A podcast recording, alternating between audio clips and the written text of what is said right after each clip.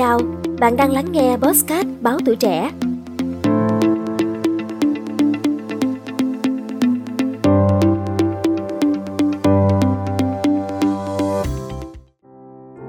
Sông Rạch không chỉ tô điểm cho vẻ diễm lệ của Sài Thành, mà còn là nơi phân chia địa lý tự nhiên giữa các quận huyện. Ngày nay, đa phần các dòng sông con kênh đã được nối nhịp bởi những cây cầu hiện đại. Tuy nhiên, ở một vài nơi, giữa hai bờ trung tâm thành phố và ngoại thành vẫn còn có những bến phà. Nơi ấy khi màn đêm buông xuống cũng là lúc ta thấy rõ nhất thân phận của những con người bám lấy bến phà để mưu sinh.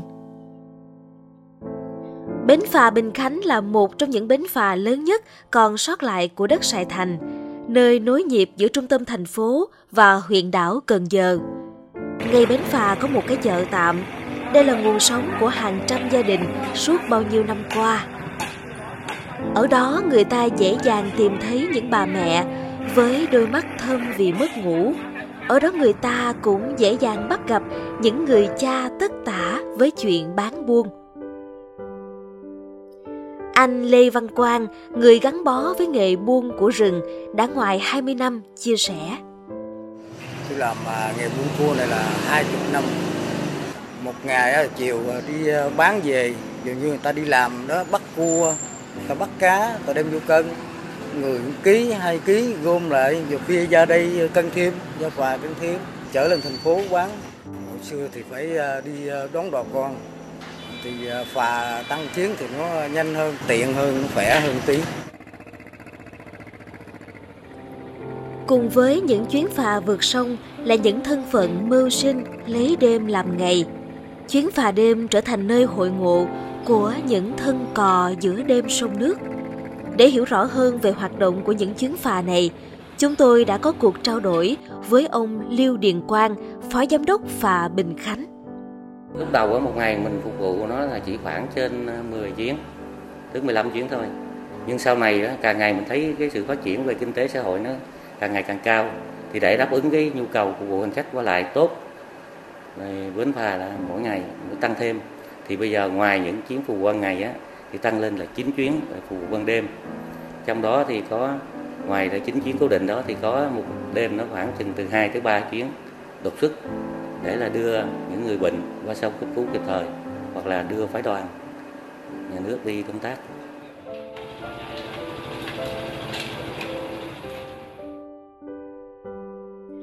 Trên bờ có nỗi vất vả riêng người ở dưới phà cũng có nỗi cơ cực khác.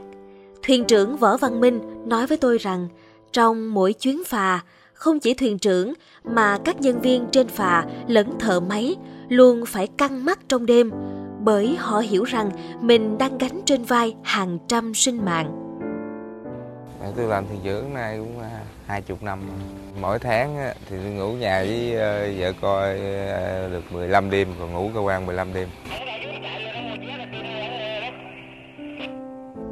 Cái nỗi lo của thuyền trưởng mà trong khi mà mà, mà về bến phà về, về bến thì phải bảo đảm an toàn tuyệt đối cho hành khách. Cái đó là cái đặt lên hàng đầu của cái, tất cả các anh em mà thuyền trưởng ờ, làm ở bến phà này.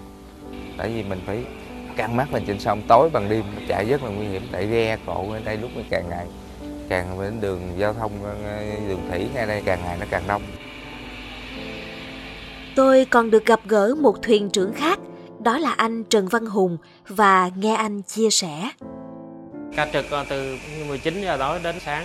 Những vất vả của trực ờ, đêm ở phà thì ờ, mình phải nằm, mặc dù có nằm nghỉ hơi ngủ nhưng mà khi mà đang ngủ thì đột sức chạy thì mình phải thức dậy thì mình phải chạy, mặc dù trời mưa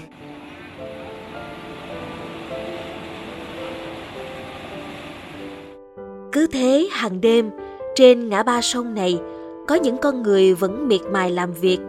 Người qua, kẻ lại, chẳng biết bao người còn nhớ đến những chuyến phà thân thương này.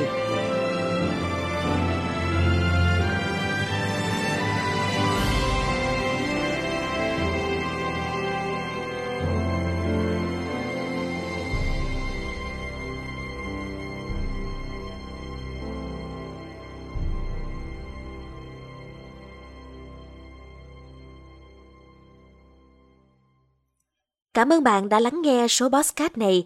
Đừng quên theo dõi để tiếp tục đồng hành cùng Bosscat Báo Tuổi Trẻ trong những tập phát sóng lần sau. Xin chào tạm biệt và hẹn gặp lại.